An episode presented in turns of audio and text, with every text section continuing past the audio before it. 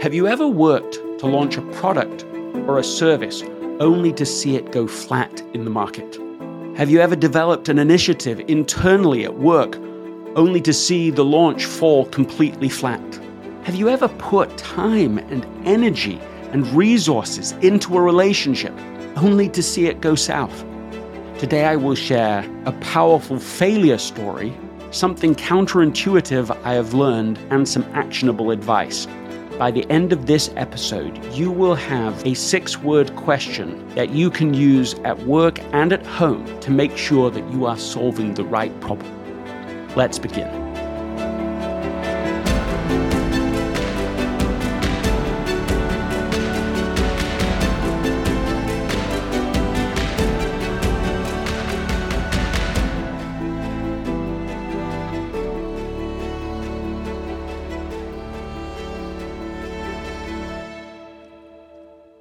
This episode is sponsored by Shopify. Selling a little or a lot. Shopify helps you do your thing however you cha-ching. Shopify is the global commerce platform that helps you sell at every stage of your business. From the launch your online shop stage to the first real life store stage, all the way to the did we just hit a million orders stage. Shopify's there to help you grow. So whether you're selling scented soap or offering outdoor outfits, Shopify helps you sell everywhere. From their all in one e commerce platform to their in person point of sale system, whenever and whatever you're selling, Shopify's got you covered. Shopify helps turn browsers into buyers with the internet's best converting checkout, 15% better on average compared to other leading commerce platforms. So sell more with less effort thanks to Shopify Magic, which is your AI powered all star. In my experience with every business that I have built, including this podcast, there are breakthrough moments, and those moments are often the result of finding the right partner. And I think that's a way to think about Shopify. Because no matter how big you want to grow, Shopify gives you everything you need to take control and take your business to the next level sign up for a $1 per month trial period at shopify.com slash greg all lowercase. Go to shopify.com slash greg now to grow your business no matter what stage you're in. Shopify.com slash greg. If you want to learn faster, understand more deeply, and increase your influence, teach the ideas in this podcast episode to someone else within the next 24 to 48 hours. Have you ever heard of Quibi? Exactly. I ask people all over the world, large audiences, capable executives, that question Have you heard of Quibi? And it is rare that anybody raises a hand. And this is a startling thing. Because in the glittering world of Hollywood, around the dawn of the 2020s, a new venture was stirring. The venture was Quibi, a mobile first streaming platform set to deliver quick bites of content tailored for the rush hour consumer.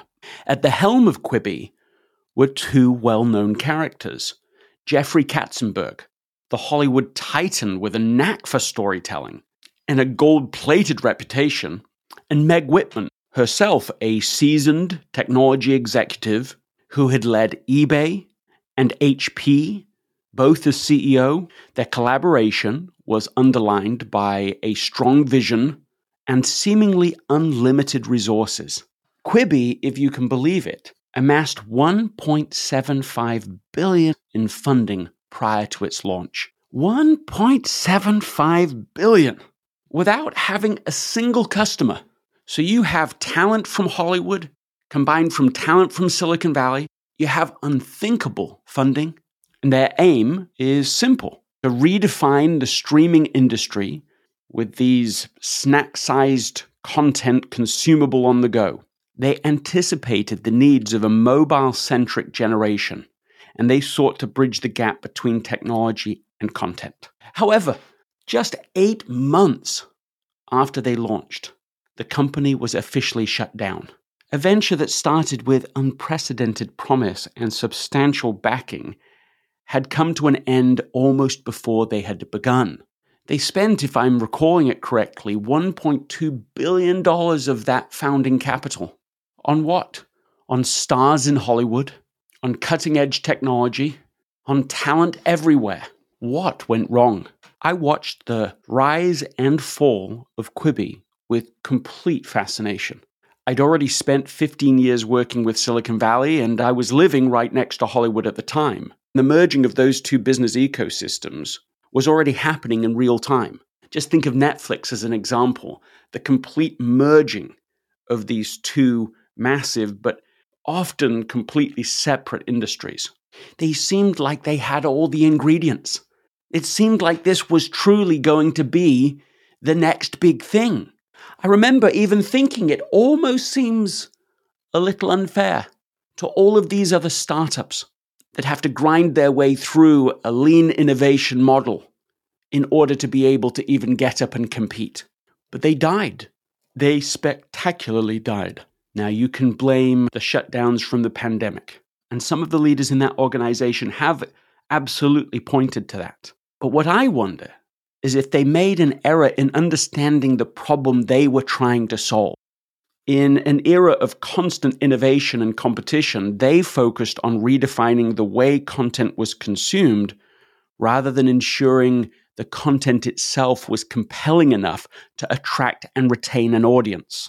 One of the lessons of Quibi is to understand the importance of correctly identifying the right problem. That innovation, to be useful at all, must be aligned with the real needs and preferences of the audience. How could Quibi have better identified the true needs of its audience? And more importantly for you, how can you learn on the cheap the lessons that were so expensive for them? How can you make sure that you don't spend your limited time, attention, effort, money on solving the wrong problem? How can you do that in your business? How can you do that on your team? How can you do that in your professional work? How can you do it in your personal life at home? Quibi serves as a compelling reminder that solving the right problem is at the heart of any successful venture. It's not enough merely to innovate, to come up with new product services. It's not enough just to put in more effort, time, attention. The innovation must address a true need in order to provide a meaningful solution. Innovation, the vital pulse of any successful venture, the lifeblood that pumps through every facet of our work, has become our greatest strength and yet paradoxically, our greatest point of contention. The McKinsey survey paints a compelling picture. 84% of executives around the globe express that innovation is paramount, excuse the pun, to their growth strategies. But 94% voice dissatisfaction with their respective organization's performance in innovation.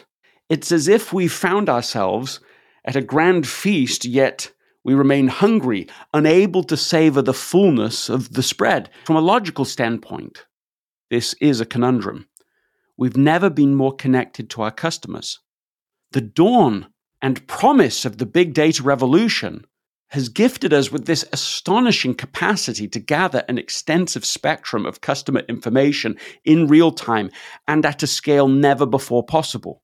We can dissect this information, examine it under a magnifying glass, revealing insights that define our understanding of the market. Many firms have streamlined innovation processes and assembled top tier talent to navigate all of these uncharted waters. Yet, despite the meticulous risk calculations and mitigation strategies, the science of innovation remains more art than precision. Why is it that we have seemingly tamed the innovation beast, yet it refuses to truly be domesticated. The multitude of processes in this vast ocean of data. Have we lost sight of the essence of innovation? What if the essence of innovation is really about understanding and then surprising our customers in ways that touch their hearts? Have we allowed the noise of the data to drown out the symphony of the true purpose of innovation? And how do we fine tune our approach to make our song resonate once again? What we're talking about in this series, about solving the right problem, this four part series is about solving the right problem. And one of the metaphors that has been used for about the last 50 years in management literature is the jobs to be done paradigm. Theodore Levitt was the American economist, and it seems reasonable to share a little bit of the history of that jobs to be done perspective. If we were to write the genealogy of this idea, we certainly would get back to Theodore Levitt, who was an American economist and a professor at Harvard Business School. He's most well known for his work in the field of marketing and business management, with significant contributions to the understanding of globalization, corporate purpose, and customer orientation. You may have heard of him without even realizing it because of his assertion that people don't want to buy a quarter inch drill, they want a quarter inch hole. That statement encapsulates his perspective on the importance of focusing on the customer's needs and desired outcomes rather than merely the products or services a company offers. People often quote that line not knowing that it's Levitt who put it into writing. In other words, customers are interested in solutions to their problems or ways to fulfill their needs, not just the physical products or the services themselves. One of his most influential articles, Marketing Myopia, that was published in Harvard Business Review in 1960, argued that businesses will do better in the long run if they concentrate on meeting customers' needs rather than on selling products. His ideas have significantly shaped modern marketing theory and practice. His drill versus hole quote is often cited as a central or the central idea within the jobs to be done framework in innovation, which itself emphasizes that companies should focus on the customer's task or problem or objective, the job to be done. Levitt's book, The Marketing Mode in 1969, put even more color on this fascinating perspective. Peter Drucker developed this further in 1985 with Innovation and Entrepreneurship. Tony Ulwick gave a different term for the same idea with what he calls outcome driven innovation and introduced that idea to Clayton Christensen in 1999. I'll come back to Tony and some more of this history in a coming episode of this series. But let's turn all of this into actionable advice. A six word question specifically. One succinct yet powerful question so let's shift this to some actionable advice. A single question that you can ask immediately, it's six words long, to be able to shift yourself from this very surface, shallow understanding that we do in marketing and in our interactions with our relationships at home and at work to a deeper, more causation focus. A question to help us grasp the true motivation behind the customer or the person that we're trying to connect with. The question is this What's the job to be done? It's not a new question, but it's still the beginning place. In a business setting, what's the customer hiring this product or service to do? I never felt that Quibi answered that question. Their use case was people standing in line at a grocery store. You have five or 10 minutes in their estimation. And so you want to fill that boredom with an episode from Quibi. But self evidently, customers did not feel either that they had that problem or that Quibi was the best solution to that problem. Speaking personally, I have never heard of anybody say, I'm just so bored standing in line at the supermarket. Now, I'm not saying nobody ever has, but it's just not a pain point sufficient to justify this massive $1.7 billion investment. And to the extent that one does experience the problem, there are many alternative competitors, YouTube among them, podcasts among them. I love the idea that somebody right now, maybe it's you, are standing in line and you're listening to this and your need is being met differently than Quibi's potential solution was. This simple question allows us to see past superficial patterns and understand the actual causative factors that lead people to a purchase. Rather than focusing on demographic similarities or preference patterns, it propels us to uncover the task that the customer is trying to accomplish, the real reason they choose to hire the product or service. And in doing so, it provides a more accurate, deeper understanding of the customer's choice, far beyond what the raw data could reveal. Understanding the jobs to be done framework is not just limited to customer product interactions, it can be extended to personal relationships and employee management as well. Let's just take a quick look at how you can apply it to different relationships. As a manager, you can ask, What job is my employee hiring me to do as their manager? What are they trying to achieve? Employees expect certain things from their managers leadership, support, clear communication, fairness, growth opportunities. By understanding what your employees need from you as a manager, you can foster a more engaged and productive team. And you can also eliminate masses of wasted time doing for them things they don't value at all. What about with your partner or spouse? You can ask, What job is my spouse hiring me to do in our relationship? In this context, it's about understanding your partner's needs, desires, and the roles you play in fulfilling them. Are they looking for support, companionship, a problem solver, or maybe a confidant? And of course, that job changes from interaction to interaction, but pausing to ask, what is the job to be done in this moment, allows you to enhance mutual understanding and improve your relationship. What about as a parent? What job is my child hiring me to do as their parent? What job is my teenager hiring me to do as a parent? What job is my adult child hiring me to do as their parent? Children might hire their parents for various jobs guidance, emotional support, help with homework, or simply as a playmate. Recognizing and fulfilling these roles effectively can result in healthier communication and, of course, a much stronger parent child bond. In each of these cases, the key is to shift your perspective and to try to understand the other person's needs and expectations so that you can better fulfill the job they're hiring you to do. This approach promotes empathy and understanding, leading to more satisfying and successful relationships. Well, thank you. Really, thank you for listening. What is one idea that stood out to you today? And what is one thing you can do immediately to put it into action?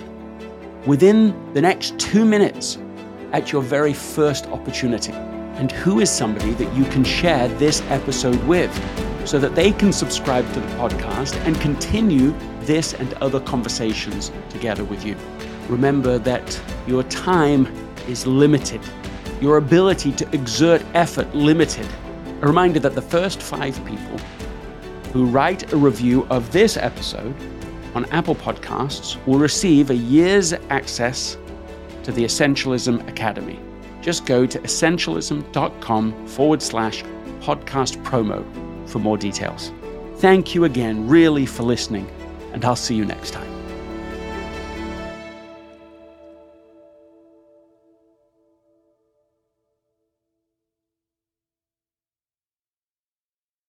This episode is brought to you by the Yap Media Podcast Network. I'm Hala Taha, CEO of the award winning digital media empire, Yap Media, and host of Yap Young and Profiting Podcast, a number one entrepreneurship and self improvement podcast where you can listen, learn, and profit. On Young and Profiting Podcast, I interview the brightest minds in the world and I turn their wisdom into actionable advice that you can use in your daily life. Each week, we dive into a new topic like the art of side hustles, how to level up your influence and persuasion, and goal setting. I interview A list guests on Young and Profiting. I've got the best guests, like the world's number one negotiation expert, Chris Voss, Shark Daymond John, serial entrepreneurs Alex and Leila Hormozi, and even movie stars like Matthew McConaughey. There's absolutely no fluff on my podcast, and that's on purpose. Every episode is jam packed with advice that's going to push your life forward. I do my research, I get straight to the point, and I take things really seriously, which is why I'm known as the podcast princess and how I became one of the top podcasters in the world in less than five years. Young and Profiting Podcast is for all ages. Don't let the name fool you. It's an advanced show. As long as you want to learn and level up, you will be forever young. So join podcast royalty and subscribe to Young and Profiting Podcast, or YAP, like it's often called by my YAP fam, on Apple, Spotify, Castbox, or wherever you listen to your podcasts.